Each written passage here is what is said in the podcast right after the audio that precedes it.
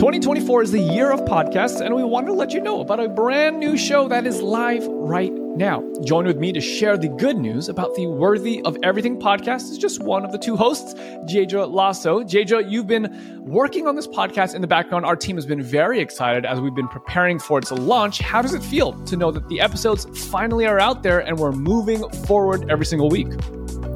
It is so exciting, and I am just excited to see where God takes it. And I have so much hope that it is going to be an incredible blessing to the listeners. Amen, amen. But as I understand it, this is a show tackling the issues of mental health through the lens of the gospel. Can you share just a little bit more about the heart and the intent and who you're really trying to serve through the Worthy of Everything podcast? So, I personally was freed from depression, and as I've come to understand my freedom from sin and identity in Christ, I start to recognize all these amazing gifts that God has given us. So, yeah, just exploring and hearing awesome testimonies about how to walk out true intimacy with a loving father who pursues his kids. Oh man, sounds like a good time. If you want to check out the show, lovereality.org slash podcasts and look for the Worthy of Everything show. Are we starting the podcast now? Or? Oh, we've been on the podcast, my brother. Yo, welcome to the Death Life podcast. My name is Richard Young, and today's podcast, I think, man, I'm tired of saying this, but I'm going to say it. This is one of my favorites. This is my guy, Diego Silva, and Diego is my brother. Um, this guy has ministered to me and been my pastor while I've been in Kansas City. And uh, this story is it's it's awesome because of I just like the contradiction of the lies and the truth seen so plainly in somebody's life. Um I like to see how obvious the lies are because the truth has been revealed. And that has been made plain in Diego's life. And no, you're going to love this story. There's some crazy stuff in it. And um yeah, announcements. I don't really know. Go to my Bible study. Uh buy some buy some merch. Uh be loved by God. I think those are my announcements for today. What do y'all think? Should I have a break in the middle of these things? I had one break and I've gotten several comments that they loved the break because they thought it was funny, but not for the purpose of the break. Anyway, let's not talk about that right now. Let's listen to the podcast. Diego Silva, buckle up, strap in. Love y'all. Appreciate y'all. Yo, Richard, are you about to do the podcast?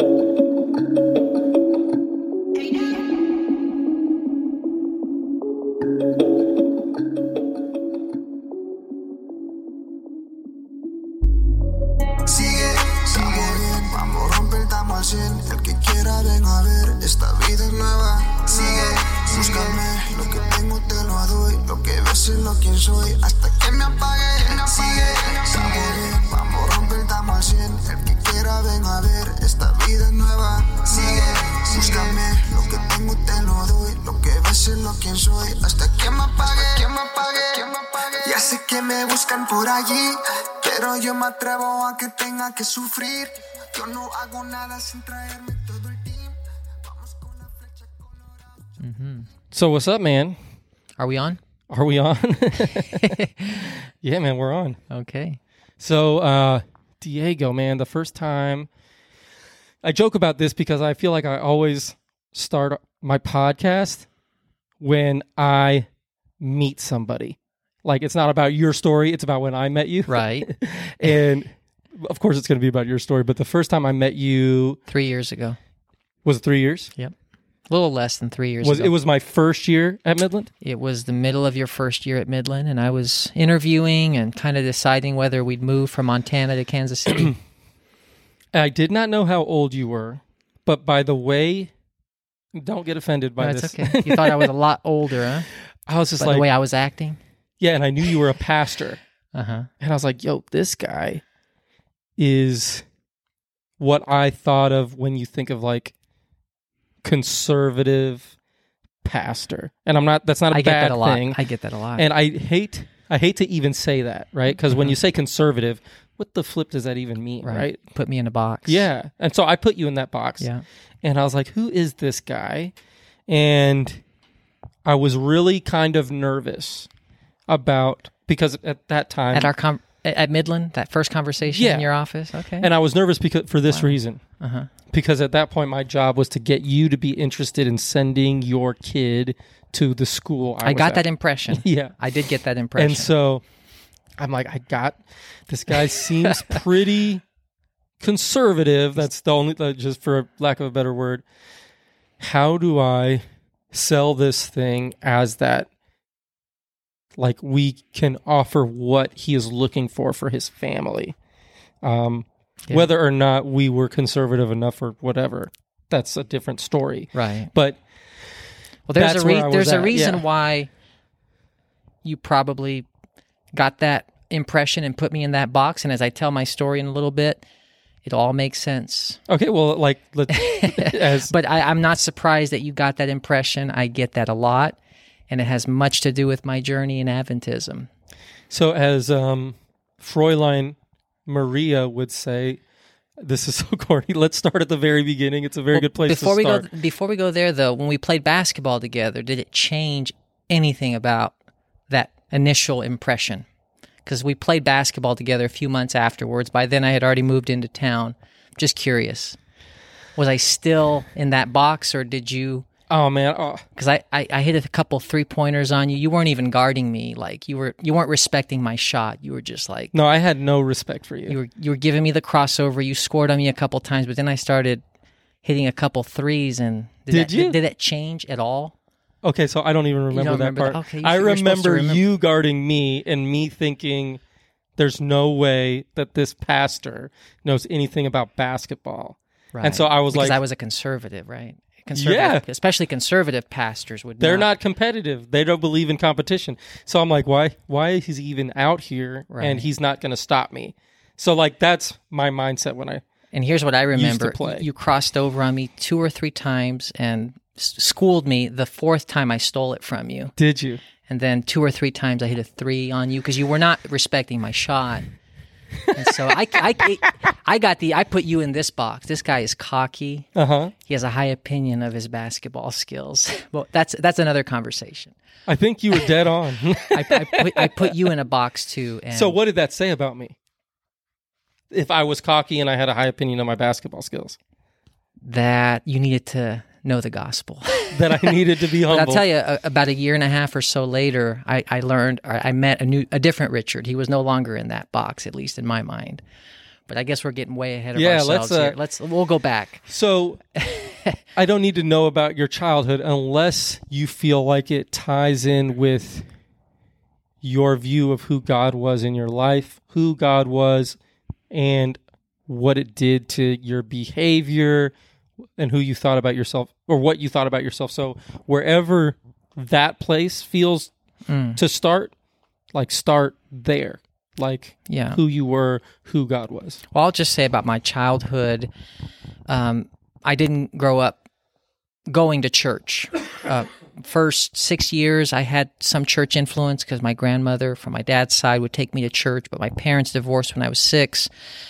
I was born in Brazil, came to the U.S., and did most of my schooling in public school. So I didn't have that uh, Adventist culture growing up, going to Adventist schools, going to Sabbath school and church. You know, in my teenage years, But your you said your people were Adventists though? on my dad's side. My mother's side Catholic, my dad's side Adventist, but my mother and father divorced when I was 6. My mom basically came to the US with my sister and me and we basically totally disconnected from the whole family in Brazil, including my dad and his side of the family. So there was no Adventist influence in my life from the age of 6 to 16. No relationship with my dad. They didn't know where we were and Did he continue to be an Adventist? so my dad had a really wild life, even though he was raised in the Adventist church, but addicted to sex. Uh, had you know my my mother was pregnant out of wedlock. He got another woman pregnant. I have a sister that's my age. While they were married, he got another lady pregnant. they weren't even married yet, but I, I have a sister that's my age that I didn't know about till I was 16. So, I mean, without getting into all the details, my dad was one of those raised in the Adventist church, but just went wild in his late teenage, early 20s and just did a lot, caused a lot of damage.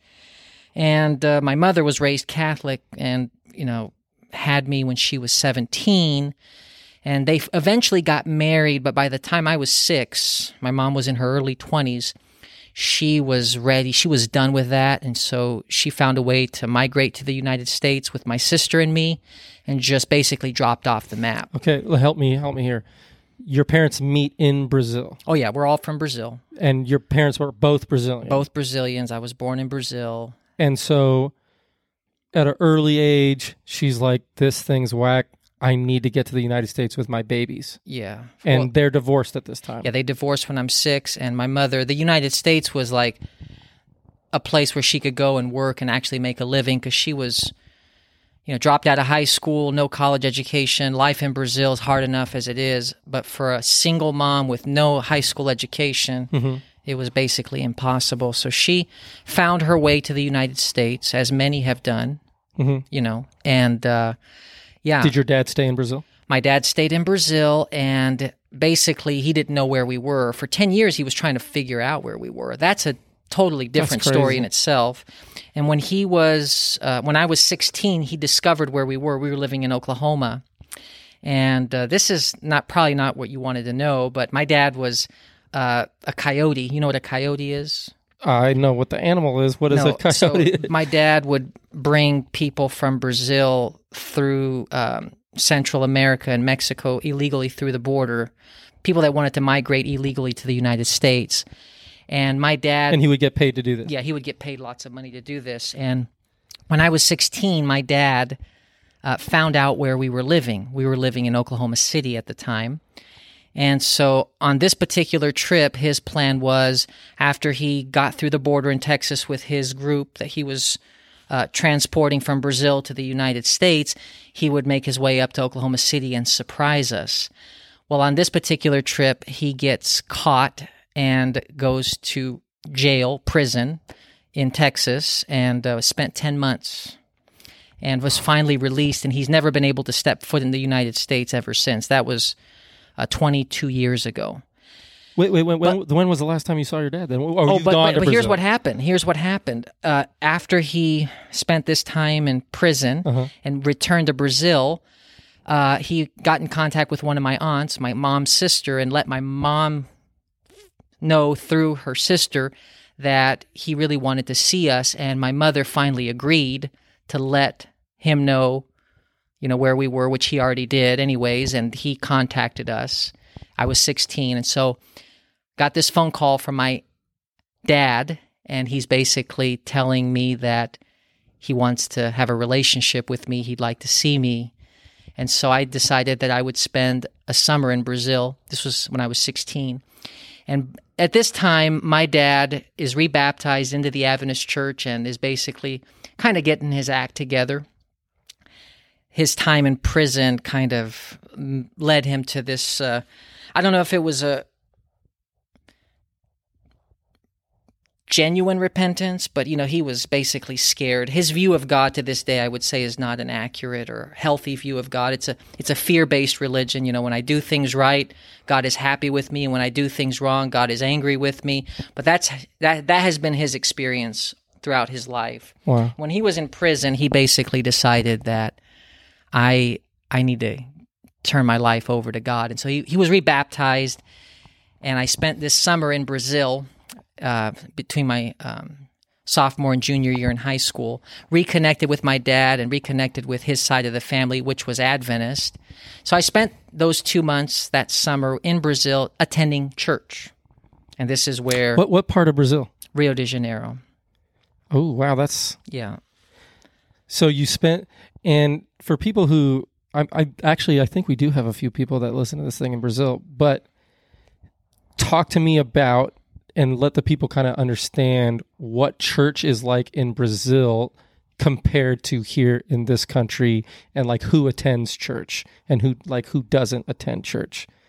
Because this was like when i went down to brazil this is probably the only foreign country i've ever really spent time in. Oh, really? i was blown away um, by the church culture. Explain that a little bit. Well, there's definitely a lot more young people in the church, and uh, there's more uh, vibrancy and enthusiasm. That would be my assessment. Um, church in Brazil is very traditional in the sense that you know the Adventist church it in many ways operates the way it used to operate maybe 50 75 years ago here in the United States in terms of like a traditional right Adventism.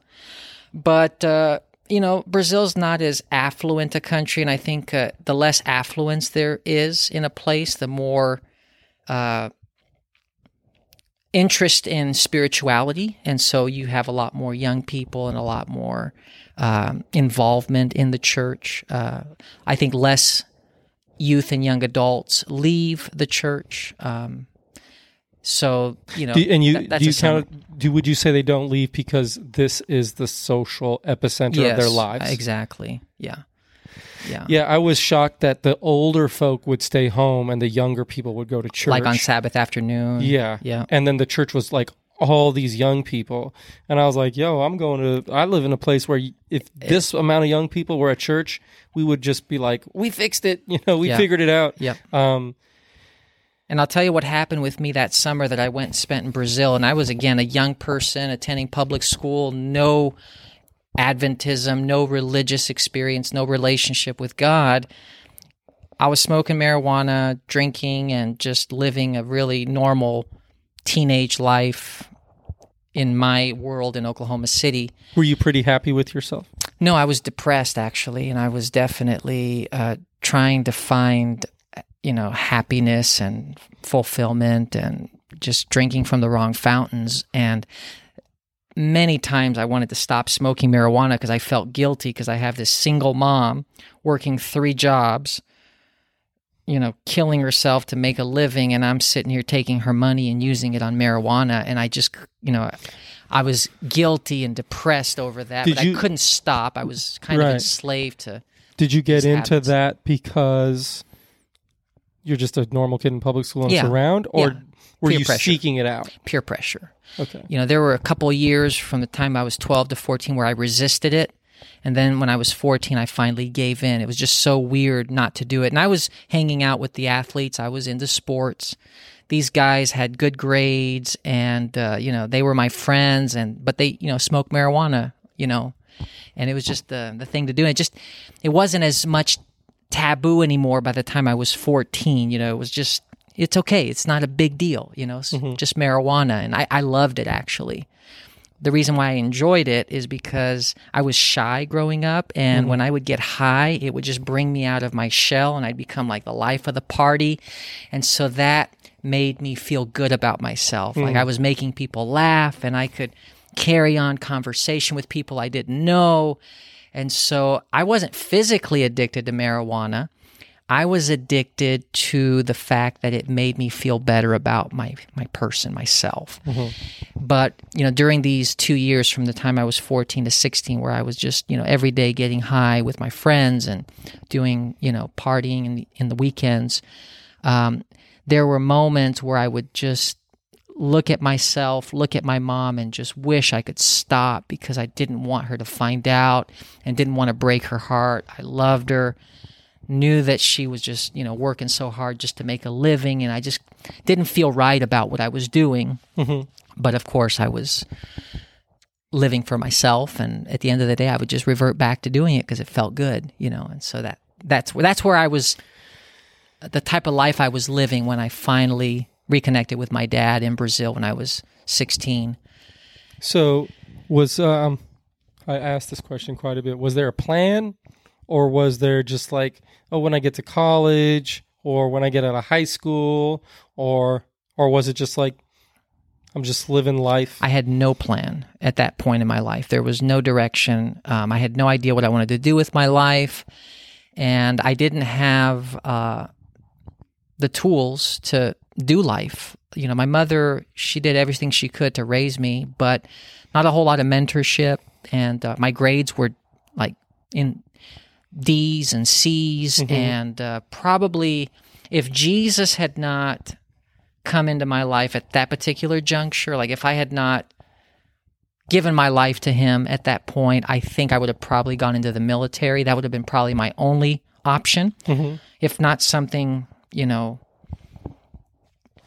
Uh, I think the military would have been a good option. It could have been a lot worse. It could have been, you know, totally just working at McDonald's or Taco Bell, and you know, just So who was God? um, at this point. Yeah. So uh, I went to Brazil and I was attending church Sabbath after Sabbath, and I'm not sure I even believed in God in the beginning of that summer where I was reconnecting with my dad and reconnecting with my family in Brazil and reconnecting with my culture and my my uh, my hometown that, that I had been raised in for the first six years. I think that going to church Sabbath after Sabbath, I was bored and uh, I kind of had somewhere in the back of my mind that there may be a God, and if He exists, then I better, you know, be at least respectful while I'm here, you know. Um, but something happened uh, during that summer. I began to develop friendships with uh, some Adventist young people in some of the churches that I attended week after week with my dad and grandma, and they were uh, young people that had a healthy relationship with God that made living with Jesus attractive. And that started awakening me a desire to have what they had. And uh, one in particular kind of uh, mentored me and invested time in me and kept, you know, in contact with me and uh, just under, you know, observing him made me want what he had. And so when I came back to the United States after that two month vacation, You time- and your dad were cool. we were cool. Yeah, we we we had a good. We we developed actually a pretty good relationship. Um, and it, it was like he filled a void in my life. You know, no father.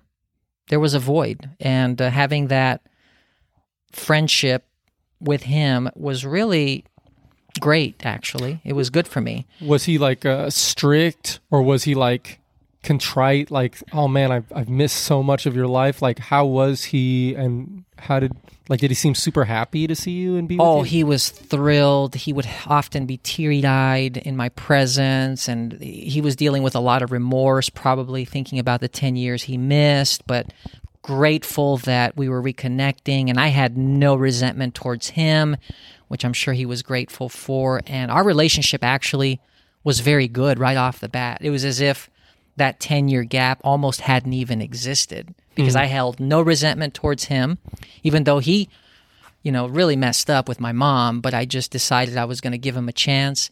And interestingly, even though he was recently rebaptized and reconnected with the Adventist church and had lived a wild life in the world, he was actually a very legalistic and very uh, conservative Adventist because that's how his mother was, my grandmother, whom I love, but, you know, she uh, just has so many scruples and so many, you know, tr- very traditional um, Adventist.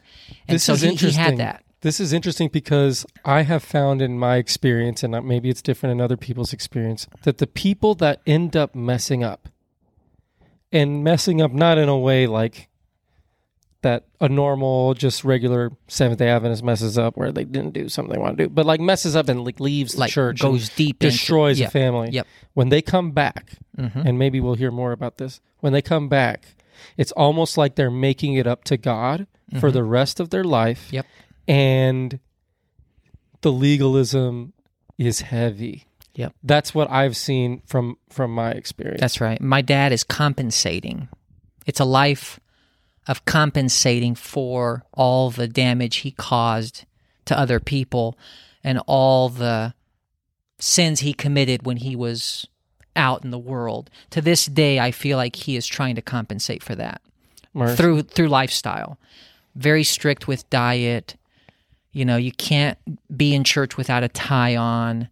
Uh, very strict about how he keeps the Sabbath, and very uh, judgmental about others who do not live the Adventist lifestyle the way he believes it should be lived. And this is someone who lived a very wild life for a good 20 years of his life.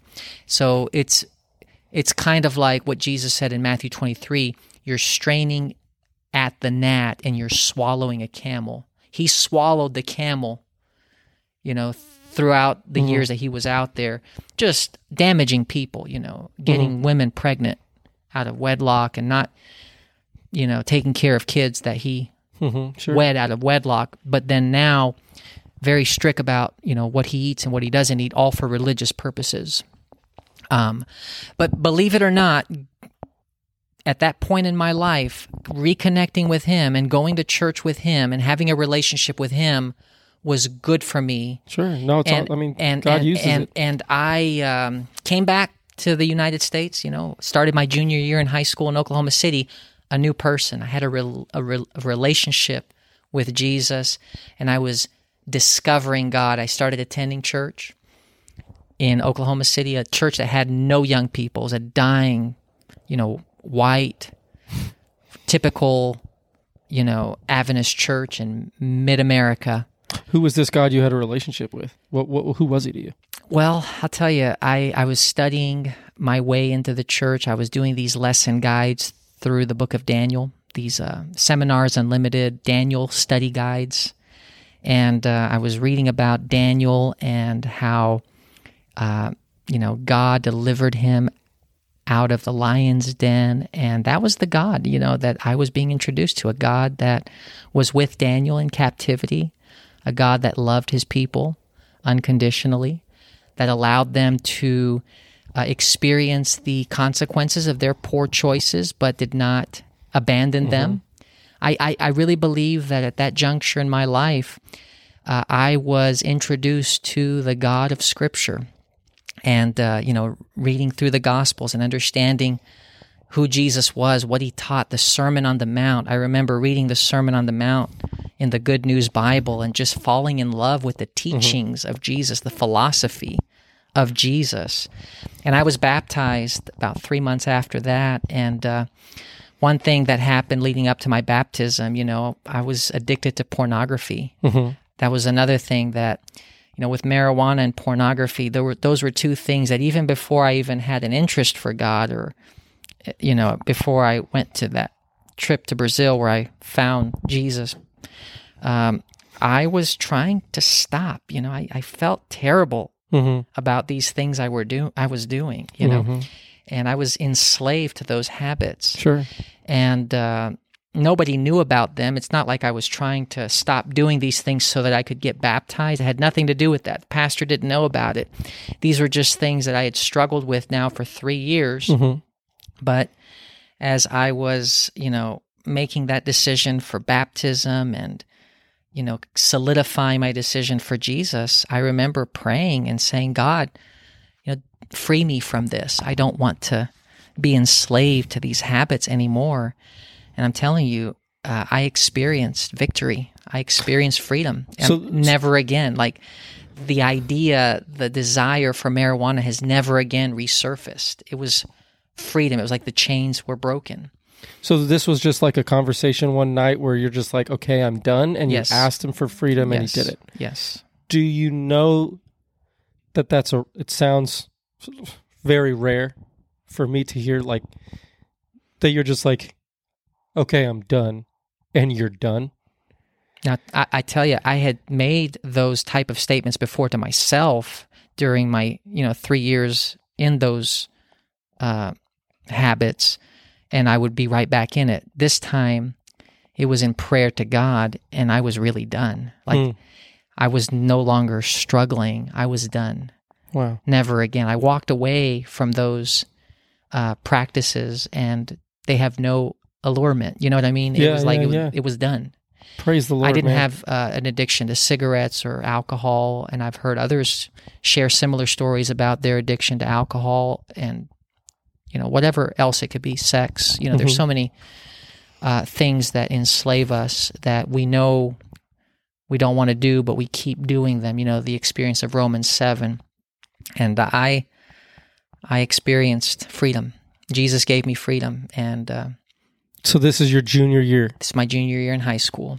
I was baptized in December, so it was between uh, Christmas break of my junior year in high school that I was baptized.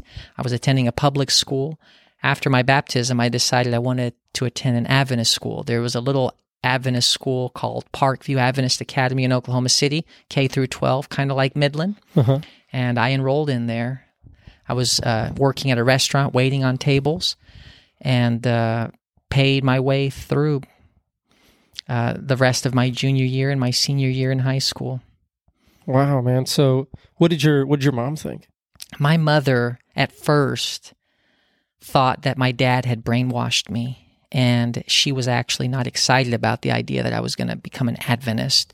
She had developed a very negative view of Adventism because of my father, rightfully so. I didn't blame her for that.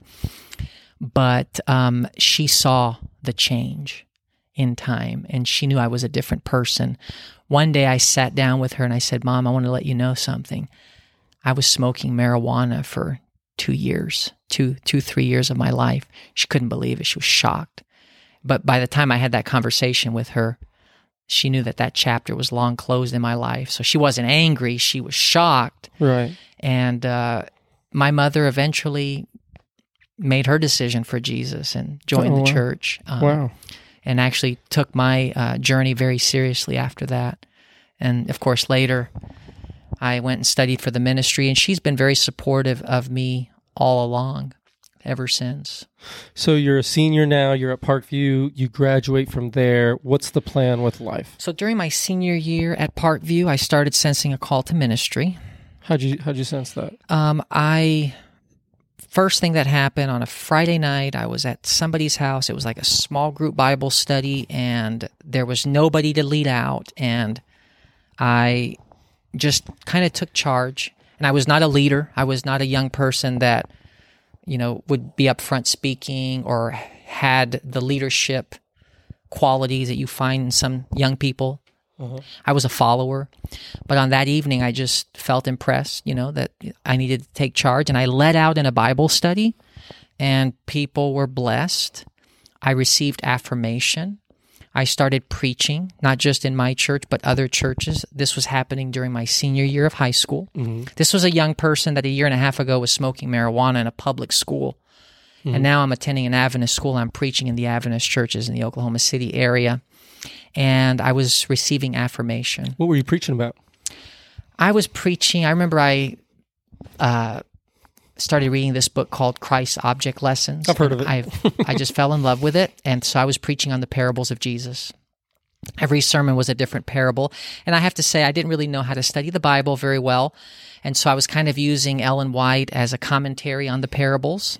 Of course, today I would probably preach uh, those sermons differently, Right. but one thing I think I had even back then was the gift of being able to understand something and communicate it clearly. And to this day, people tell me that they find that I have that gift of being able to express complex thoughts and make them simple.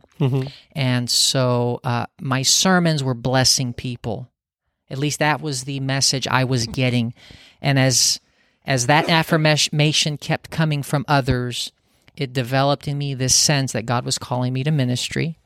And another thing that also came about, I wasn't like the class pastor. I don't think Parkview had that type of thing, but unofficially, I was kind of like the class pastor. Uh, young people in the school would open up to me and ask for, you know, spiritual advice, and I could tell that I was having an impact on my fellow classmates. And so I, I sensed that God was calling me to ministry because I was getting affirmation from people around me that God was using me in that way. And so I decided that I would study for the ministry. Initially, Southwestern or Southern were the schools. My principal highly recommended Southern. I was in Oklahoma City, so Southwestern was naturally the school Sure. that I would look into. And then I met a group of young people from um, a little school, a little self-supporting school in Oklahoma, in Oklahoma, not Oklahoma City, just outside of Oklahoma City. And uh, this uh, little self-supporting school eventually became Ouachita Hills College in Arkansas, Okay. which is a self-supporting school uh, college. They may they have majors in ed- e- education and theology. And there were young people from this school that had studied at Heartland College. And so these young people, they were colporters, they were Bible workers, um, and they just really impressed me. Their spirituality really um, attracted me. What was it? Do you think? They were strict, and I and I associated strict with spirituality. They were strict in the sense that they were following um, health and dress and other uh, Adventist um, Sure. lifestyle practices very carefully. And I associated that immediately with piety and spirituality. And so I thought to myself, I want to I want to go where they're going. I, I think something we were talking about as we were walking up here and about how you and I think. I think that there's also, and maybe I'm wrong about this, but there's something about structure and parameters that appeal to people like you and I. Like organization, Oh, yeah. structure. Oh yeah. And would you say that that aspect of the strictness in knowing exactly what to do and what not to do and that it's all spelled out, do you think that was part of the attraction to you? Absolutely. I think that that's part of my personality, but also as a new Christian, sometimes I've, I've found that a lot of new Christians, they, they want a rule oriented religion where it's just easier rather than have to think through issues. You just have the do's and don'ts spelled out for you. And that was something that also attracted me. Um, and so again, in my case, I had a lot of freedom as a young person. My single mother, not a lot of time to micromanage, so I had a lot of freedom. And I, I mostly used my freedom well, except for, of course, I got into, like I said, marijuana and I was not getting good grades. But I didn't, you know, abuse it too much, I don't think. But when I when I was, you know, looking for a college, definitely that structure, that that organization and that um, you know yeah all of that appealed to me conservatism really appealed to me and there were things about it that made sense you know like healthy living and by the way today richard mm-hmm. i'm a vegan i, I you know Oh, I, oh, I, I, yeah. I practice healthy living but it's totally disassociated with how god thinks about me it's disassociated from religion in the sense that it has nothing to do with God seeing me in a better light.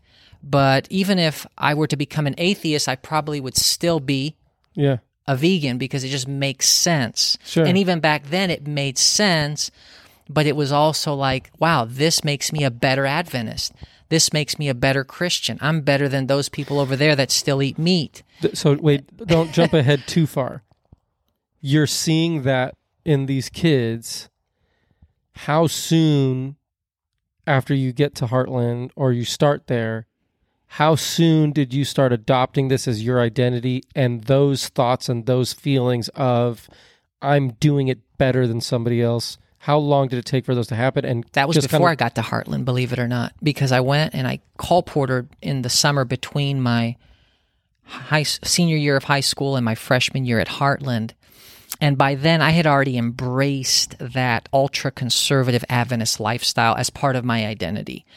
This is who I am in Christ, and therefore I'm I'm better than others. That was already, and I think part of that might have even been something I inherited from my dad, because during the time I had spent with my dad, by now two summers with my dad, my dad was very judgmental as an Adventist, even though he had had his experience in the world. But like we said, as a way of compensating, you know, he had had such a bad life in the world, done so many bad things. So now he had to feel better about himself.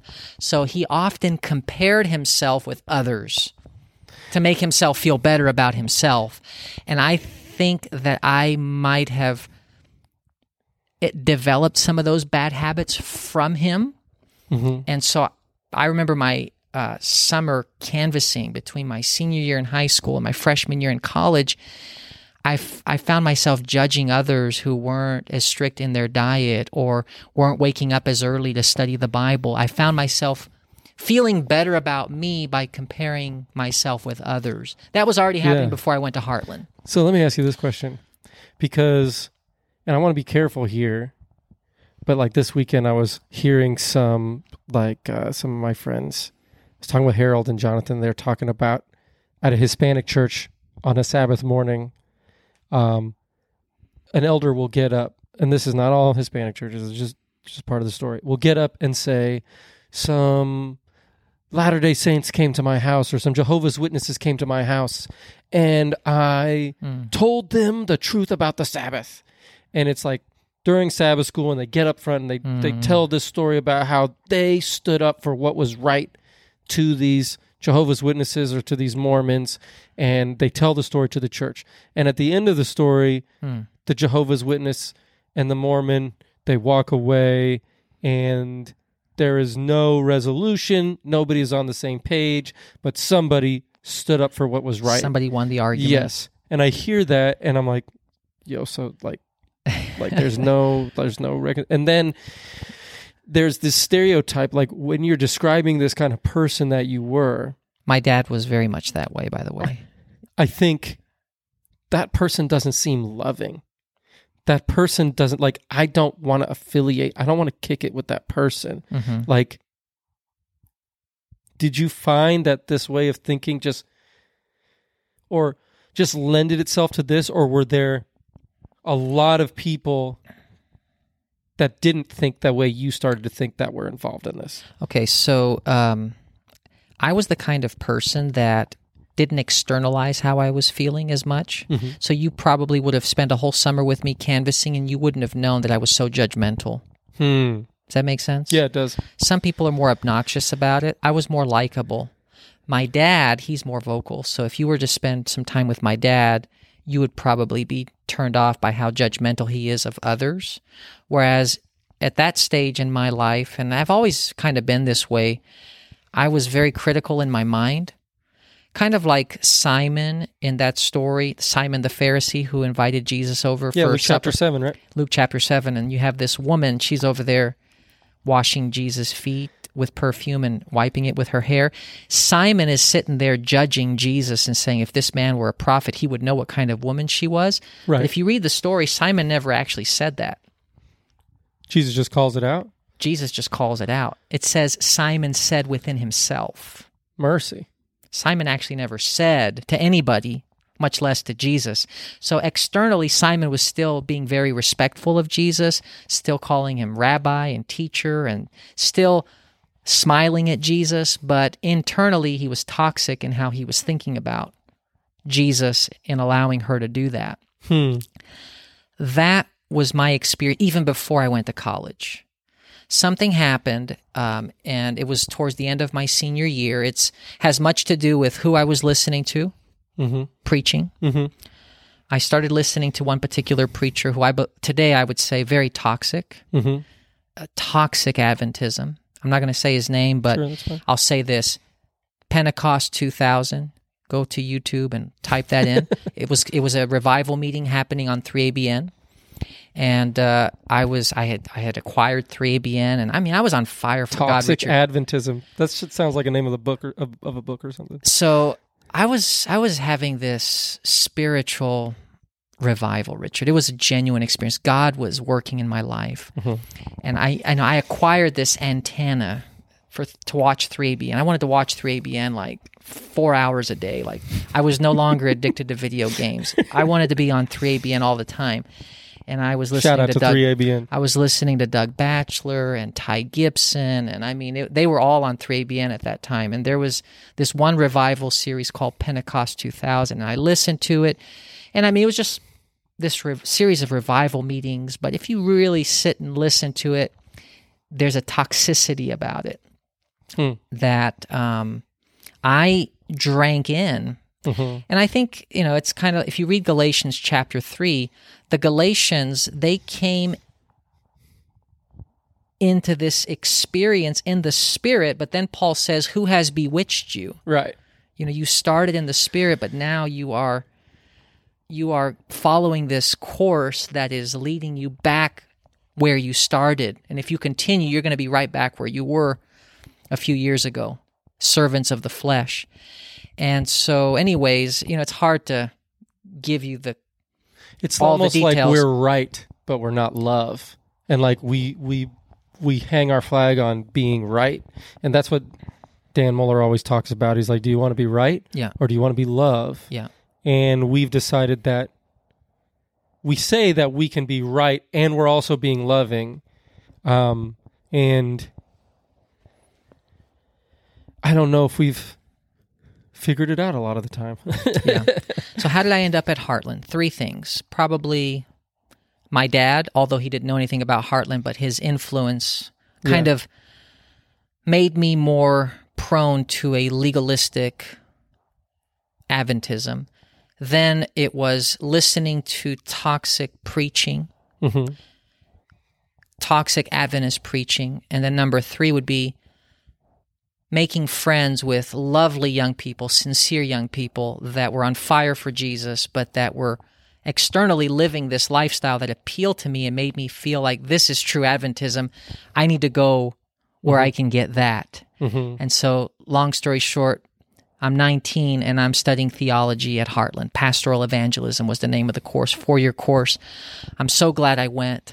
I don't Met- know very much about met, Heartland. met my wife there. We we both studied for ministry there. how, how big of a school is it? about 80 students at the time. Um, interestingly, very diverse, every continent represented, over 20 countries within those 80 students.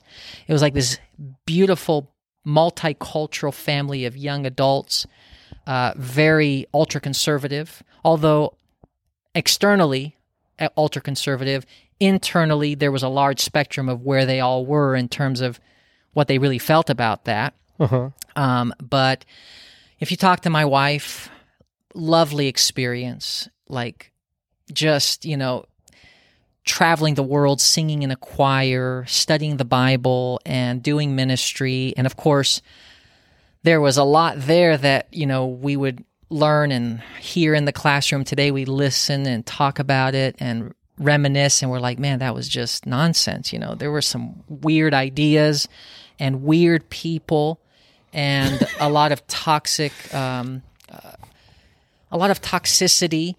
But honestly, uh, we would have it no other way. It was the journey that God allowed us to go on. Sure. We met each other there, and we have uh, developed an experience that Well, don't jump ahead too far. I, Yeah. just, I want to go into some of this. go for it. So Jesus is this person who saved you from these patterns that you were living in. Yes. You're free. Yes. You come into this Adventism that is, from what you're saying, it sounds like there's still some work to do. Like it, Yeah. it just sounds very legalistic.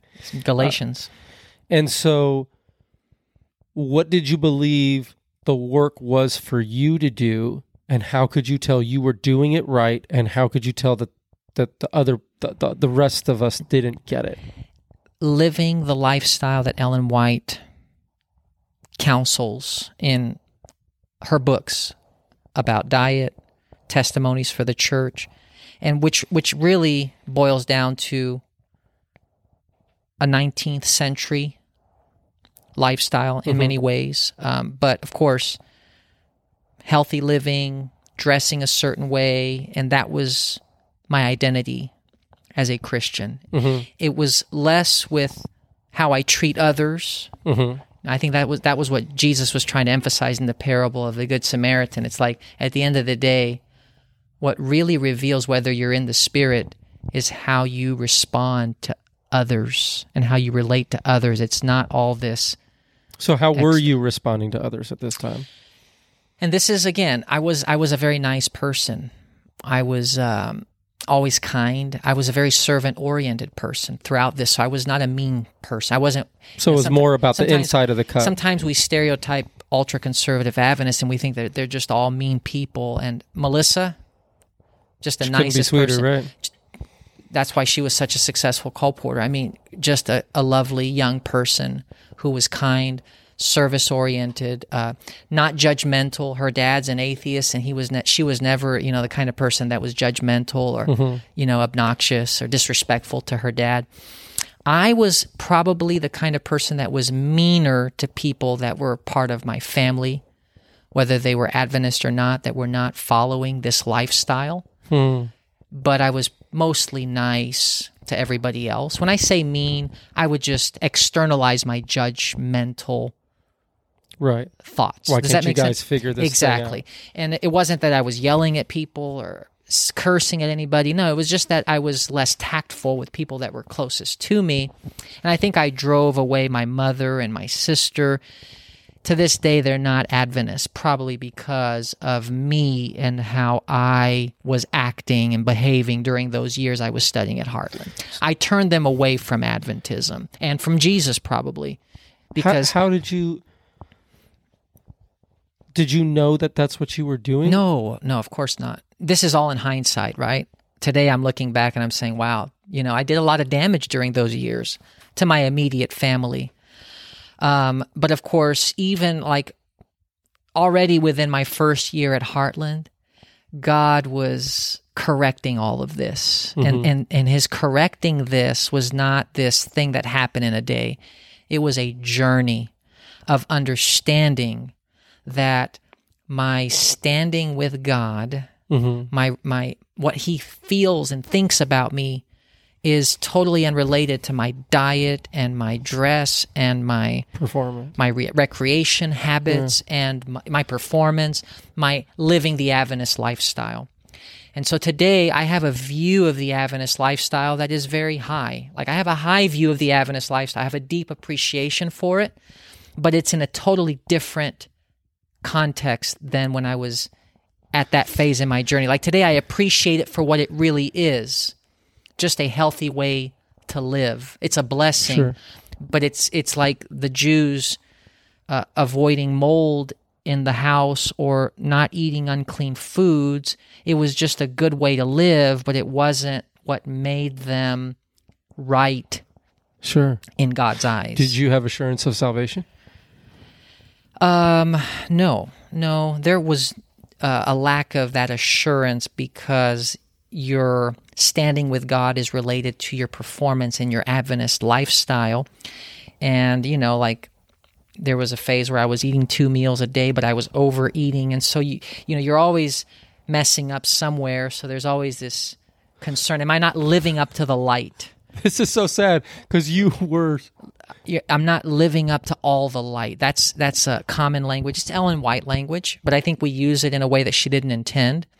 Like she talks about how you know when when we're in the spirit and we're following Jesus, we're going to live up to all the light that we have. Well, then we start piling on, you know, what that means, and so you learn that you're not supposed to, you know, eat between meals and drink with your meals and eat two meals a day and not overeat. And you're supposed to go for a walk after you eat. So you have all these things you're trying to keep up with in terms of living up to the light and if your standing with god for your salvation is all tied to that then there's never any assurance Wi- does that make sense Yeah, it does. Did probably doesn't let's be honest i mean you can't Well, I mean, relate you sense. can't relate to any of this no? I can relate to some of it because, but at a but lesser there is somebody degree. listening to this podcast that probably can relate to s- a lot of this you know what i'm saying i mean like they can actually they may have So- been through a very So wh- when were you going to get assurance then? If you were living it that close, and even that close, you weren't assured of salvation. I don't think assurance of salvation was even a thing. You know what I mean? It's That's like, not a thing that you like are supposed to have. yeah, you're supposed to have it, but you're not supposed to be like relaxed. Why? Why not? Because Jesus said you should strive, right? And Where? striving doesn't sound strive to enter at the narrow gate. Okay. So striving, but then in Hebrews 4 it says strive to enter into his rest, right? so um, Which one is it? so but yeah, there's a lot you can, you know, there so that's not even a thought that you can rest in this. If you're emphasizing passages that talk about strive to enter in at the narrow gate, and there's so many passages, you know, doing using the proof text method, method, you can develop a Bible study that can basically destroy the thesis of assurance because you're not really supposed to be relaxed, right? You're supposed to be striving. You're supposed to be, you know, working hard at this, and so. Um, I think that it wasn't so much that somebody was in the classroom saying that you shouldn't have assurance of salvation. They probably would have said the opposite. They probably would have said, yes, we should have assurance of salvation, but depending on how you're reading the Bible and what passages you're emphasizing, you're communicating a theology that says you should be always trying to perform better in order to In theory, Attain. it's righteousness by faith, but in practice, it's a whole bunch of different things. mm-hmm. yeah And so the whole goal is to go and tell people about Jesus and how he can free you, only to put them under this other stuff to actually have a shirt. Like, that's my problem with it is that we're supposed to tell people about this whole thing and say Jesus loves us, he's freed us, and and tell them about the good news. And afterwards they're like, so we're we're gonna be able to be in heaven? And you're just like, well, I, I hope so. Like, and we're not even like the whole goal is not even heaven. The goal is heaven has come down here, and the kingdom of heaven is here now. It's in us, and we've made it about this thing that happens one Mhm. day when we pass. Yeah. And we're not even so sure about what's going to happen. yeah That doesn't make sense. That doesn't make sense to me. a lot of it i believe is a misreading of the bible and ellen white and i think it's a hermeneutics problem. It's you know because i want to i want to be fair. There are a lot of sincere i was very sincere. I mean i'm telling you i was a sincere young person. I was just wanting to do god's will and so Beautiful heart. Your heart was. yeah. And god god he's so good that he sees all of that. And so you know we're, sometimes we get it wrong theologically and we're saying things and we're emphasizing things in ways we shouldn't and god somehow i mean he used my dad and i'll be honest with you i would never have my dad preach in my church i've told him that you know i love my dad Mhm. I have a good relationship with him, but I would never have him teach a Sabbath school in my church. But God used my dad when I was 16. So God is so good and he's merciful. And I, you know, there were so many good people in our college days there at Heartland. They were balanced and they actually were giving a, a balanced picture of, of God, even there. And God used them to help. Because already, you know, like I said, my freshman year of college, I was probably ultra conservative for Heartland. I mean, that's that's how deep I was going into trying to make it. Yeah. Talk to me about uh, the meal thing. Like you told Yeah. me earlier, you would. So would you know, if you read counsels on diets and foods, Ellen White talks about how two meals is best, and so you know, you're just trying to follow all the counsel and live up to all the lights. So I was a skinny. I was probably weighing 150. Now I'm 135. Uh, but I was, you know, probably needing to gain some weight. But I decided I'm going to do this two meal a day thing because that's what you know Ellen White is you want all the light. counseling. I'm trying to follow all the light. And I would just be so hungry at supper, you know, working outside because at Heartland, you study in the morning, you work in the afternoon, which I thought was a great model. To this day, I think is a good model. Um, and so by the time I was done with work and it was supper time, I would walk by the cafeteria and I'd be hungry, you know, but I'd just go to the dorm and just craving that third meal and denying myself you know, depriving myself, kind of like it was a form of asceticism, kind of like Martin Luther, you know, that that mentality of uh, depriving the body of needs as a way of uh, pleasing God. And that puts you in better standing in your mind with God. Uh, I I guess you know it was just I- Like, you wouldn't I have said that it- to me I- then, I but tied it to ri- I tied it to righteousness and you know my relationship with God. And but the funny thing is, I would overeat. I found myself overeating for lunch and having indigestion. You know, because it's like if you're not going to have that third meal, then you really make up for it at lunchtime. And so it was it was unhealthy, physically, not just mentally. In a way, and you're trying. I was in- unhealthy because you're trying to be healthy. yeah and that happens a lot you know you you you you um you stress about health to the point where you become unhealthy and so I was talking to my friend Kessia Reyne this weekend, and she was talking about how diets are like Romans 7. They're like setting up these parameters. mm, It's like the more rules and the more moralizing you do around food, the mm, more you buck at it. mm, And that's why diets don't actually end up working. mm, Like you end up falling back and even gaining more weight. yeah The problem is the thing that does work is, you know, deciding to change your lifestyle and, and eat healthy. for the right reason Yeah. for but, the right reason yeah but you do a diet because you want to lose weight fast. Mm. You like a lifestyle change will allow you to to be healthy over time. Maybe you gain more weight, maybe you don't, Mm. but it's like you have a healthy body because you're living a health. But where like vanity comes in, and maybe we don't even want the healthy body, but we want it to look like we have the healthy body. Mm. Um, but just thinking of that, you were being unhealthy in order. And like I said, I'm not sure you would have said, "Oh, No. this makes me ro- more righteous." I wouldn't have said that Of course not. because that's that's not That's legalism. that's legalism, but it's a subtle or not so subtle form of legalism. But you're not explicit about it. And I'm very positive that we would go to this school today or any one of these schools and say, Are you guys legalist? And not one person on staff would be like, Yeah, we're legalist. Nobody who's legalist, I think, knows that they're legalist and they actually fight against it. They don't want to be legalist. It's not a positive label. no. but there's a lot of legalism. And it's interesting because, you know, legalism, as I've come to understand it, is actually something that you'll find everywhere in Adventism, not just in ultra conservative circles.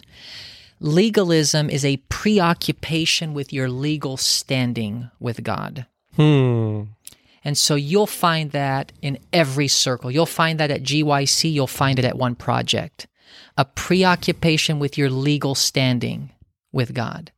And so in a more progressive circle, it's just making sure you have the right formula for salvation. And as long as you have that, then you have a right standing with God. It's a legal standing, it's a concern that you are right with God. And really, I don't think if you understand God as who He really is, you wouldn't be so concerned with His view of you. But you know, you know He. We you would pro- if you, You really know, understand You, know this, His posture towards you does not shift based on your performance or even you having the right formula in your head about salvation. Does that make sense? Well, of course it does because if you're wondering if someone if we're in this church and on Sabbath someone preaches and they say if, a, if the asteroid that was supposed to hit Earth does hit Earth and it lands in this church right now, how many of you will have salvation? If you start thinking about how you're doing, you don't get it. Mm-hmm. You're like, how did Jesus do? Well, he showed up every day perfect Mm. every single day. And on the last day, he was hanging there and he was like, These guys don't even know what they're doing, or else they wouldn't be doing this to me. Yeah. And then he rose from the dead, even from that. Mm-hmm. So if you think the asteroid is going to hit the church and you're considering how you've been doing, you don't get it. Yeah. That's why, like, legalism is a preoccupation of our legal standard. Like, it's about Jesus, he who knew no sin, Yeah. became sin so that Yes. we might be the righteousness of God in That's Christ. right. See, if I have a, ha- a a- healthy marriage, my wife and I are both keeping the law of marriage. We're not cheating on each other, and we're treating each other with decency and everything. But we're not preoccupied with our legal standing with each other. A healthy marriage, you're not thinking about rules. You're not thinking about you know You a should code probably be loving that person, you know? you're, you're you're you're just living your lives together and you're basically your lives are in agreement with the law of marriage but you're not thinking about it it's No. just a part of who you are in a healthy marriage so i don't have to tell her don't go off with other men and she doesn't have to tell me Man. you know wash the dishes we're just now you're getting me going, bro. You know- it's like if we're if you're sitting at home and you're just like sitting there like don't don't commit adultery right now. Don't commit adultery. Don't leave the house and go sleep with a prostitute right now. Don't do it. Don't do it. That's like what we were freed from. yes You love your wife. hmm And so it's not that you don't you don't even have to concentrate about going to sleep with a prostitute. You don't even think about other women Mm. because you actually love your wife. Mhm. And that's what the spirit gave you Mm-hmm. because Jesus calls us to a higher calling than to not sit there and and consider the prostitute or consider another woman. Mhm. But we think we don't understand that we've been filled with the Spirit, and that's actually what's allowing us to live the way we wanted to live. Mm. We still think that the law is going to keep us within that parameter. That's right. And when we talk about it, like how plainly I just said, you're Mm. sitting at home trying not, you're not going to go sleep with a prostitute because the Ten Commandments said not to. Mm. What What would your wife think Mm. if you're sitting there and you're like, babe, Mm-hmm. I didn't go sleep with a prostitute today because I like, what in the world? Yeah, in a healthy Is she going to give you a gold star? in a healthy relationship, I'm not concerned with what she thinks of me. I'm secure in her love, and so I'm not preoccupied with keeping a set of rules in order to please her because I am secure in how she thinks of me. So I'm not preoccupied with that. I'm not constantly stressing about did I do something to offend her? Right. And I think that that's what I was living during Right. my college years. I was preoccupied with am I offending God if I have that third meal? Because I've learned now that the inspired pen said two meals is best.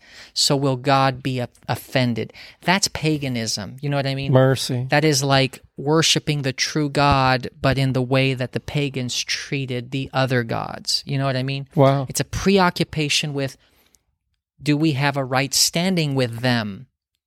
Right. And Are they then- angry at us? And then something happened one time. This is funny. You'll laugh, but I was eating uh, beets from the garden. Sure. Okay. And my bowels were red. Sure. Did it ever happen to you before? No, but my friend Okay. Johnny, my friend Okay. Johnny has So- experienced this and so- freaked him out. this is, you know, you, you you'll find this fun. You'll find this crazy, but I thought I was bleeding. Yeah. right? And, you know, maybe this is related to the fact that I ate too much yesterday. Is God angry? Oh mercy. Maybe I have colon cancer. You know, this is this is not freedom in in in, in the spirit. This is not the freedom Sounds I, like fear. this is not the freedom that God gave me when I was 17 just before my baptism. You know what I'm saying? This is what Paul's talking about in Galatians 3. He's like you began in the spirit. What happened? Mercy. now you are in bondage you know you're you're you you've turned back Yeah. you know i'm i'm now living this you know fear based experience. Um and so years later richard i'm jumping ahead here but i was diagnosed with crohn's disease. Uh-huh. and you know you can google that if you don't know what that is but uh, i remember you know there was a period of about a year that i was in pain without a diagnosis. And then finally the diagnosis came and i can't tell you how many times the thought would come you know is this related to a sin i've committed Mercy. you know what i'm saying Yeah. that's not healthy that type of pattern that type of thinking is not healthy it reveals a negative and inaccurate picture of god Right. you know what I'm saying? Now, there is something in Scripture about how our poor choices lead to bad consequences. But to think that when you make a mistake or you sin, that God is going to intentionally punish you in a vengeful way. He doesn't way. have to. Sin does it Sin does it exactly. like like captivity in the Old Testament was the natural consequence of their poor choices as a nation yeah. and God gave them up To themselves. Romans to 1. themselves.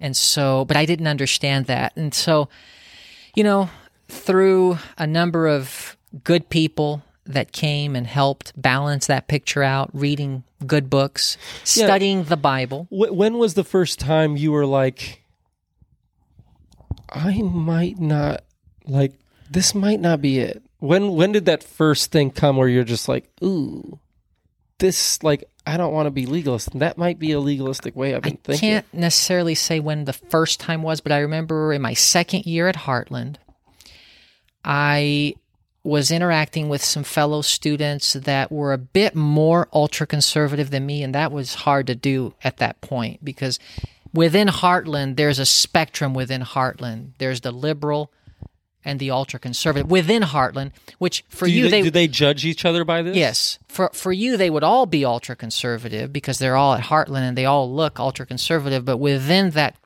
context there's a spectrum. Sure. There are those that end up studying at Andrews, and there are those that would never again go to never never dream of going to Andrews. There are those that eat three meals a day and those that eat two meals a day. There are those that are vegan only when they're at Heartland, and there are those that are always vegan. You know, so there's this spectrum within Sure. Heartland.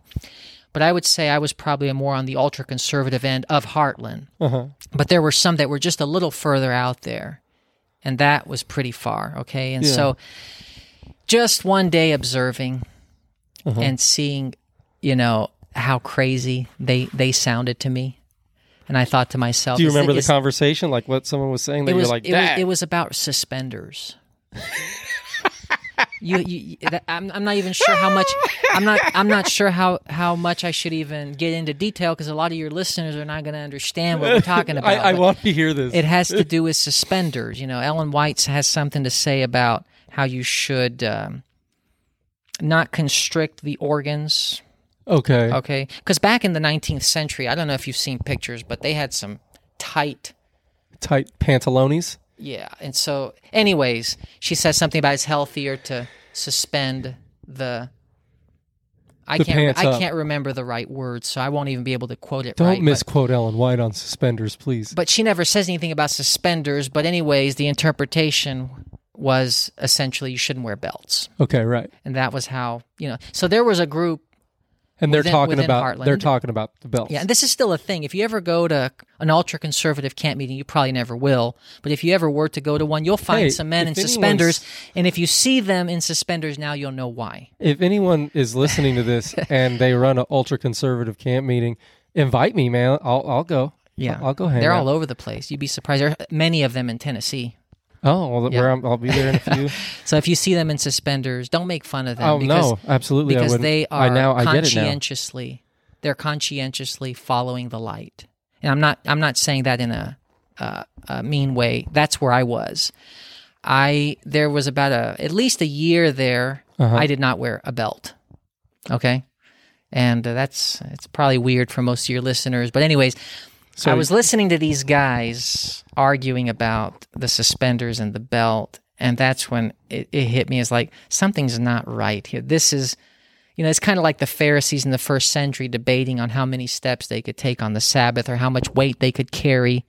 But if the handkerchief is actually, you know, sew to your garment, it's part of your garment, so then it's no longer work, and all these debates in the first century that we hear about. I don't want. what I Let me say this. I don't want to make fun of. I'm not trying to make fun of anybody.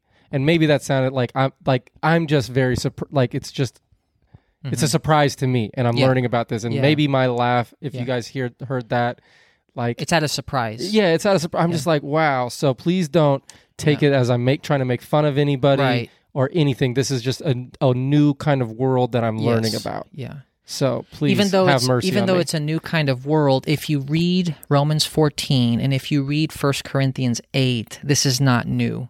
Paul talks about the weak conscience. And in 1 Corinthians 8, he's basically telling the Corinthians who mm-hmm. are more mature mm-hmm. in their faith, he's saying, be respectful of those who have a weak conscience. In that context, it was related to people who would not eat foods offered to idols. right. And he says, Not everyone has the knowledge you have that the food offered to idols is still food and the idol is nothing because Right. there's only one God. There were Christians who associated eating foods offered to idols with idolatry. And Paul is saying, if you can avoid eating foods offered to idols in their presence because of their weak conscience. So Paul understood this dynamic that sometimes we are under conviction right. thinking that we're doing something because God forbids it or because it would be displeasing to God when in reality it's just your conscience torturing you because of the way you were led to believe. Wow. And in Romans 14 he does the same thing. He says some of you restrict your diet to just vegetables and some of you eat anything. And there it probably had to do with debates in the Roman Christian church about whether or not they should eat kosher Right. you know, because there were Jews in Rome and they were very strict about whether the food was kosher, and so they probably decided to just stay safe and just eat a strictly vegetarian diet. It was a vegetarianism for totally different reasons than why Adventists are vegetarian, but nonetheless, Paul says, some of you do this, some of you do that, but at the end of the day, just respect each other. Yeah, yeah, yeah. And don't judge each other Good because advice. everyone will be fully persuaded in their own mind. That dynamic exists in Adventism, but yeah, it's when you think about it, it's kind of silly that we're debating suspenders and belts. You know, that's And so you're sitting there and you're like, Yeah. this might not be it. and I'm just thinking, you know, there's something wrong here. And of course, that was one of many experiences, and it was a gradual process. It was a long process, and it involved, you know, reading and being exposed to people who helped me see things differently. But at the eh, eh, mostly, it was people that showed me Jesus in their character. Hmm. You know what I'm saying? Absolutely. People who were living in freedom. Hmm. And I mean, living in freedom, like I said, where you're not preoccupied with your standing. Yeah. You're good. You're in. You know. you're not just not fearful of what others think of you, but you're no longer fearful even of. It's like you're free. Yeah. You're in the spirit. I love it. It's not free in the spirit to now live an immoral life. It's free in the spirit that now your life is in agreement with the law, so you're not stressed about the law. Yeah. Well, your life is in agreement with the law because the spirit that lives in you, the one that rose Jesus from the dead, Exactly. is, is not going to tell you to That's right. do anything that the law says to not do. That's but right. you're not even considering it because Yeah. you're living in love. Mm. And love is the thing. It's Mm-hmm. the love of Christ that compels us. That's the thing that motors us and Mhm. governs our life. Mm. So why would it disagree with the law? Well, but we're not even thinking about the law. That's right. Um, That's what Paul is talking about. and so you're you, you graduate from there, um, and and what So- you're you're moving on. So here's what happened. Yeah, While, tell while I was studying at Heartland, I decided that I wanted to start a Heartland in Brazil. Hmm. So I wanted to start a self supporting institution, which was basically composed of a lifestyle center and discipleship school. Mhm. So if you've heard of Arise, I have, yeah. okay, it's like a discipleship school. It's not a college, it's a training Sure. school. There are schools like that all over.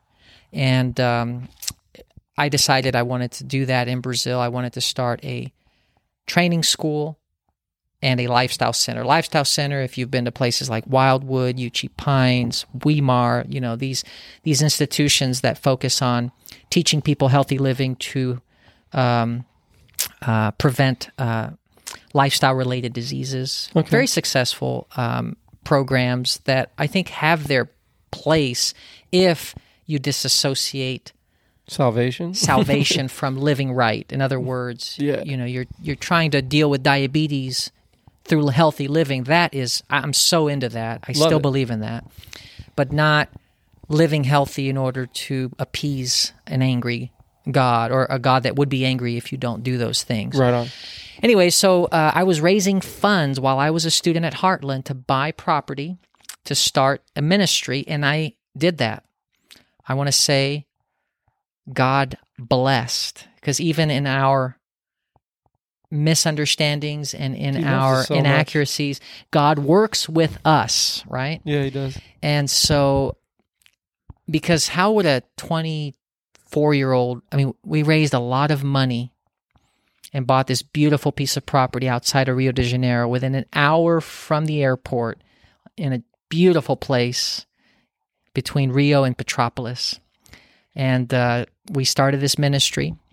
I was basically the founder. We created a team and um, we had a doctor working with us and we had um, Bible workers and, And is your curriculum just kind of stuff you've learned at Heartland? the curriculum was basically uh, very similar to Arise, okay. probably a more uh, legalistic emphasis in the beginning, although it, it became more and more balanced as I grew in my journey.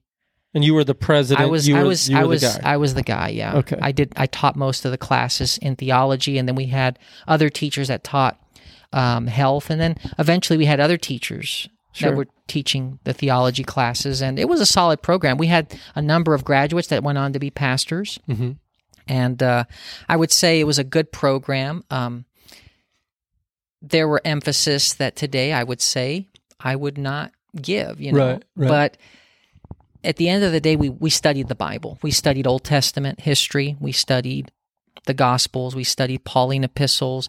It was uh, very exegetical Mm-hmm. in terms of how the classes were um, Who, who's God right now to you? at, this that at point, that yeah. journey. Um, I'm I'm beginning to see more and more that God is more interested in my my heart than my performance, Huh. and that religion is definitely more principle oriented than rule oriented. The prin- the religion of the Bible, the, the the the life that Jesus calls us to live in the Bible, is more of a principle oriented religion than a rule oriented religion, which I believe is largely what Paul is saying when he says, You are not under the law. Mm-hmm. You know, which is like we were saying, in the spirit, your life is in agreement with the law, but you're not stressed about keeping the law, right? Right. And so I'm growing in my understanding of who God is and what He is like as revealed in the person of Jesus. And uh, yeah, I mean, it was just this process, and I'm still in it today. Love I mean, it. I, I would say I have not graduated from that. You know what I'm Wait, saying? you don't know everything is- there is to know this about is God? still happening as we speak, and you have been a part of that journey. You know, a couple years ago, we had conversations about theology. Before were- we get to there, when did you leave Brazil? Why did you leave Brazil? I left Brazil because of my Crohn's disease, um, and it had to do with health care. I was in desperate need of life saving surgery, and I did not have health insurance in Brazil. It's a one payer program where basically uh, you have free health care, but that meant waiting two years and dying. So I came back to the United States. Uh, and was able to get surgery at the University of Virginia Hospital. Melissa was pregnant with our first child.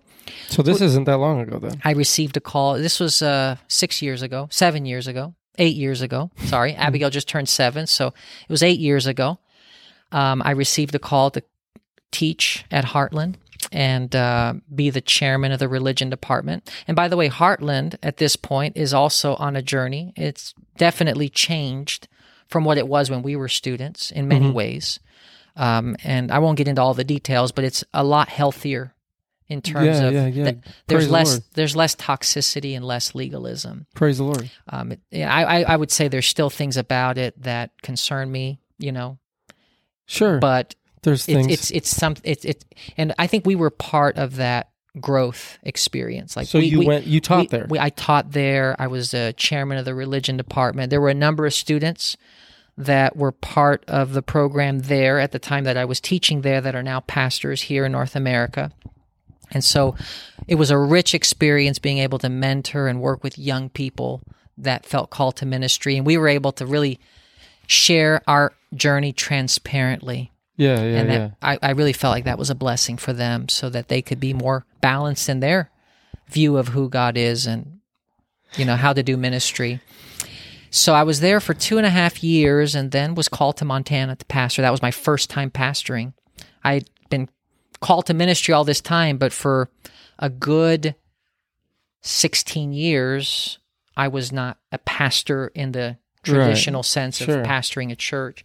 This is really my second district here in Kansas City. Um, so this is my second uh, assignment in pastoral ministry. Um, and uh, yeah, So you're you get on this. You leave Heartland. You're over in Montana. Um, fast forward, I meet you in the office, and then a couple months, a few months later, or we're playing some basketball together, Hmm. and then you and I have a conversation one night at basketball. Uh, is that where you were going? yeah, So what happened there, man? yeah. I mean, honestly, I felt like I had put you in a box just like you put me in a box, right? We're all so judgmental. I mean, Yeah, yeah, yeah. let's be honest you know and so you were on fire for jesus and like you couldn't stop talking about the bible and that was totally not the richard that i thought i had met when i was visiting yeah, what the the Richard place you out. met when you were visiting? yeah it, it- Was that came- you- was it nice Richard visiting and then basketball Richard made was the different one? Or did you know from the beginning, I don't know about this guy? yeah from the beginning i put you in a box and honestly it was largely what you have told me. You know that you were kind of, and, and in the basketball court, it kind of revealed it. Just kind of Yeah, arrogant. sure. You know, I'll say it. You had me in a box. I had you in a box. I think it was probably uh, just that toxic mentality. I think we need to do less of that. Judge each other. Especially, I, I didn't even know who you were. I was judging you based on externals, anyways, and that's not good. I don't know how much of it was accurate, but that's. I didn't see You were pretty accurate. I didn't. I, I didn't see you as a committed follower of Jesus. I saw you as a cultural Adventist, principal of the school, and to me that meant nothing. If you're a pastor or you're a principal of a school or a president of a conference, that means nothing to me. Mm-hmm. Like it doesn't tell me your level of commitment to Jesus. That's just, and that maybe that's wrong, but that's just how I've always seen it. So my level of commitment because of the basketball was like, ah, probably doesn't know much. No, what I what I discovered on one particular night playing basketball, and I guess something was happening in your life. You were like on fire for God, and you couldn't stop talking about the gospel, and you couldn't stop talking about Jesus and the freedom that He had given you. And I'm like, this is not who I thought Richard was. Right. But then you told me that you had just also recently had a personal revival of some sort. Uh, and it, it, it, was the Love Reality Tour, which I didn't know. I don't even think you had a label for it at that at that first initial conversation. I didn't hear that. Yeah, Uh, we started talking about Romans seven, Yep. and and anytime someone brings up Romans seven, Well, I've always been into Romans seven. my Like, ears always perk up. yeah. And so we were talking about fear. We were talking about Romans 7. And what started like, well, what do you think Romans 7 is? Well, what do you think Romans 7 is? And we ended up in my office after basketball got over uh, till almost midnight. And our wives were calling us Yep. saying, Where Yep. are you? Are you guys still alive? and Uh-huh. um, yeah, God had changed my life through a message that I heard Yeah. through the Love Reality Tour about freedom from sin Yep. and I had just within a month and a half before that Mm-hmm. started to understand what Romans 7 was about Mm. and what Paul is talking about Mm. and why Romans 8 9 says that I'm not the guy in Romans 7. Mm. And so we start that all of that agreed all of that resonated so much with me because believe it or not even through my days of legalism and you know all that i just described i believed everything that you were articulating about romans 7 and 8 and on top of that you ministered to me in ways that um, you know i needed to be ministered to because i was dealing with some stress about money and you know you were saying things like you know when you're in the spirit, you know, when you know who God is and what he thinks of you, there's no fear. Hmm. That that includes no fear about what others think of you or fear about your job or fear about your you know, you you said things like that which ministered to my soul and then I was seeing that you were a different person. You said something that night that was huge for me. Mm. I'll never forget it because I was telling you my story and we were not arguing. It was like you have a very you're blessed in this way that you can debate with people and talk with people and I don't I don't know if it's just with me, but I have never felt like you were against me. I always felt like we were in a discussion and you were listening whether whether you agreed with me or not. You have a way of talking where people are kind of just open. And we were kind of having a little debate about it hmm. and you, then I tell you my story. And when I finished my story, you said, I believe you. And I was like, oh. And you said, I believe you because of your story. Hmm. And that stuck with me. And that's probably part of the reason why we're even talking today in this podcast as, Yeah. as many episodes as it has. It's because the story, it's about the story. Mhm. And you said that to me that night, that first night we're sitting in my office Mm. talking about this. And we're talking about not having fear about finances, not having fear about losing our jobs, not having Mhm. fear about anything. And then within a few months, I lose my job. Yeah, and then I watched you go through that experience. We were friends by then, and your attitude through that whole process validated and authenticated Like no matter how, people can say whatever they want to say about Love Reality Tour, but if that's the kind of fruit it's going to produce in somebody's life, that they're not bitter and they're not going around trying to polarize the community about Mm-hmm. over themselves, then that's the fruit of the spirit. Like Oh, th- praise the there's something authentic here. And that's what I've observed throughout the process. We've debated theology. Mm-hmm. I mean, debated in the sense that you and I have been talking and trying to get deeper into, you know, what are you really saying with this and what am I really saying with that? I think we need to do more of that. But at the end of the day, how you articulate something is less important than your life, like the fruit of the spirit. And when you can love people that have done harm to you and, Mhm. you know, have wronged you, when you can authentically love them and not be bitter against them, that speaks in behalf of the fact that the spirit is in your life.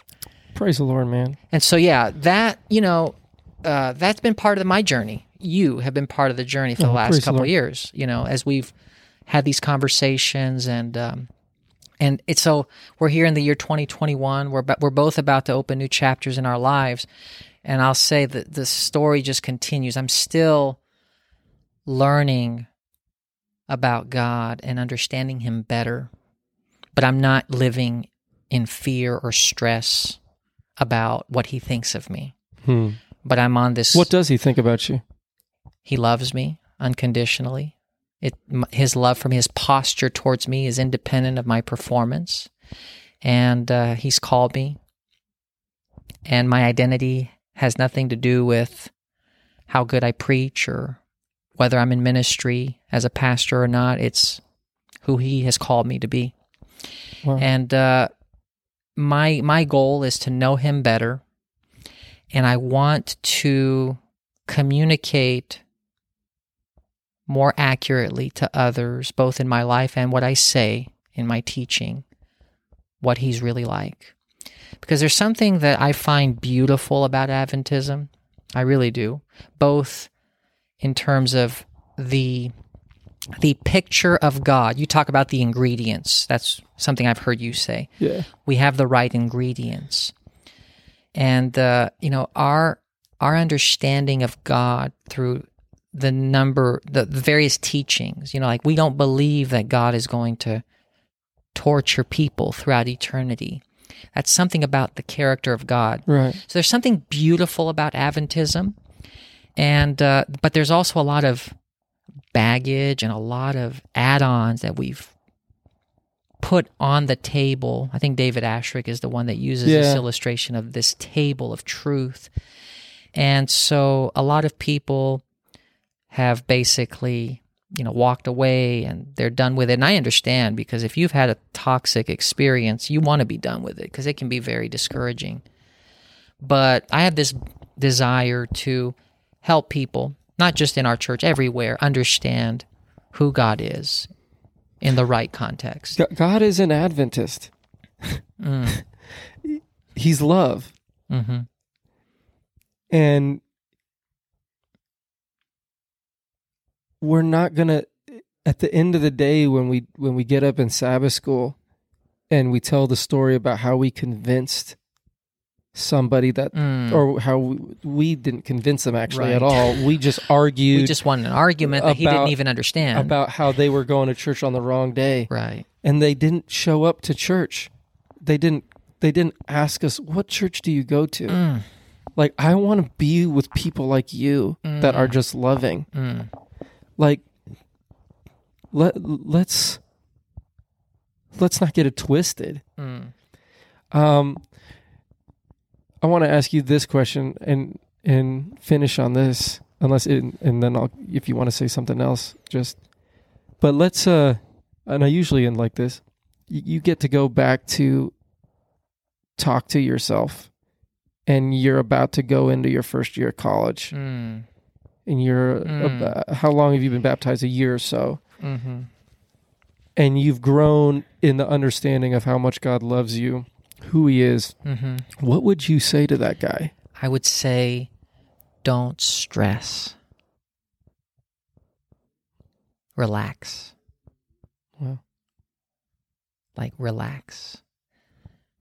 Maybe here's the ironic thing. You know, I don't know how Crohn's disease. Nobody knows how it develops. There's a you know theory, many theories. One theory is that stress is largely the reason why people develop inflammation in the bowels, and it's an autoimmune disease. And there's so much mystery around autoimmune diseases. But the ironic thing is, I was living the strictest during those first years in college in terms of healthy eating and lifestyle. And yet I was probably under the greatest amount of stress in terms of, you know, am I doing it all right? And is God happy with how I'm doing it? I think that that stress could have contributed to me developing Crohn's disease, which manifested itself a few years later to the point where I had to be operated on. You know what I mean? Yeah. So it may sound simple, but it's like, don't stress. Just relax. You know, Why do you get to relax? What's that? Why would you tell if you're like, why do I? Why should I relax? I, Why could, I could have enjoyed. No, what do you tell yourself when you're when you're when you say to yourself, "Self, relax," and you're like, "How is that possible?" What would you say? I could have enjoyed my uh, time in college so much more if I was less obsessed with performance in order to please God. Yeah. And in a way that would have been pleasing to Him. You know what I mean? Like, Because he was pleased with you anyway. He was right? pleased, yeah. You're his son. I remember one time. This is actually after I was married, and I was still on this journey. I should, pro- you know, it's just another story. Uh, my in-laws were in Brazil. We went to this beautiful beach, just a little getaway, Mm-hmm. and uh, you know, I, I I was I wasn't relaxed. You know, Right. I wish I could just go back and tell myself, have fun, enjoy the beach, relax. You know what I mean? Have fun. just enjoy it. And I didn't enjoy it. I was there in one of the most beautiful places in the world. I wish I could go back to that moment and just enjoy that moment rather than being obsessed with is God okay with me being on this beach with all these secular people and all these you know half naked women you know there and it wasn't even the women it was the fact that I was there you know what I mean Yeah. it was like this conscience that was saying Christians shouldn't be at the beach, you know, in this environment. You know, it's like Yeah. just relax. Enjoy it. Enjoy your wife, enjoy your in-laws, Yeah. enjoy the beach. God's not angry with you because you're there. So that's what I would tell myself. If that makes sense. No, it makes sense. I'm sure there's somebody out there that's understanding. so so you're about when the, by the time this thing comes out, um, you're going to be in your new spot, and I'm going to be probably in my new spot. What are these people are going to? Are they going to hear about entering into rest? What are what are these people where you're going? yes. What, what, what what's going to be preached, man? Oh, there's so much I want to preach. But the way I like to preach, Richard, is I just I- want to take a, a whole six months on the book of Acts. And then I'll probably take a, two or three months going through several of the minor prophets, and then maybe take a whole year on Paul's writings. You know, that's how I like to preach because rather than dealing with a bunch of topics, Yeah, let the authors of the Bible speak on their own terms and the the teachings and the doctrines and the topics will emerge from there. I love studying the Bible in context, understanding the historical and cultural and linguistic backgrounds and understanding why is Paul writing to the Galatians? What are the circumstances? you know, and that's how I like to do my preaching. So all of this will come out yeah, because it's all in scripture but i don't intend to just bombard them with topics and you know i i, I like to preach from the books of the bible rather than topics Is your is your church have a YouTube channel? yes yeah All right. Well, you can count on me uh, catching some of these sermons, man. all right Hey, man, thank you so much. I It was fun. appreciated this. I just uh, uh, we haven't had somebody with your background on here, um, and so I just appreciate hearing this point of view. And it's you, man, your life is a blessing to me. Your your friendship is a blessing to me. And so, thank you so much for coming on, man. I appreciate you. Feeling is mutual. It was right. fun. I enjoyed it. All right, brother.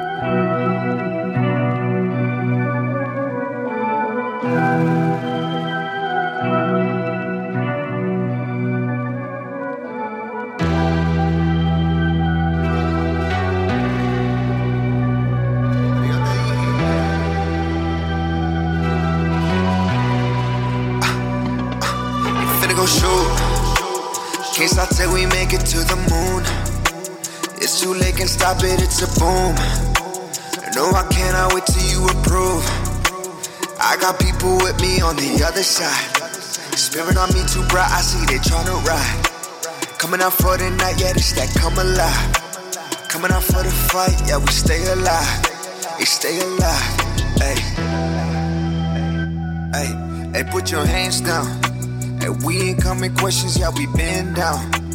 Creed, I am Adonis, watch the hands now. Went from thinking broke to living rich now. They bustin' with the twos, you watch me slide now. And she look kinda bougie and she bad now. Hey, mama think I made it, is you proud now? Hey. Hey,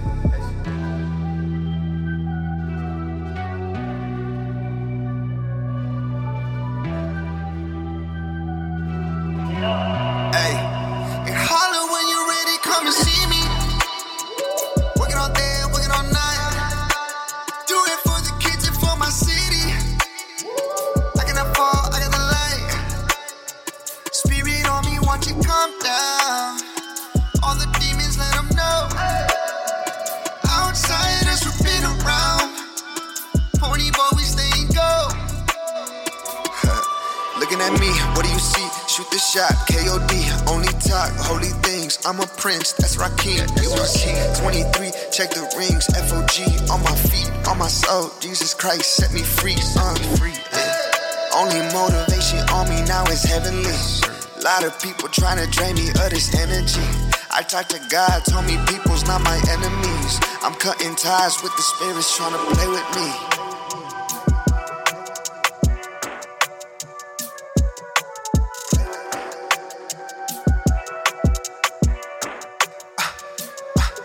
Finna go shoot. Can't stop till we make it to the moon. It's too late, can stop it, it's a boom. No, I cannot wait till you approve. I got people with me on the other side. Spirit on me too bright, I see they tryna ride. Coming out for the night, yeah, this that come alive. Coming out for the fight, yeah, we stay alive. We stay alive. Hey.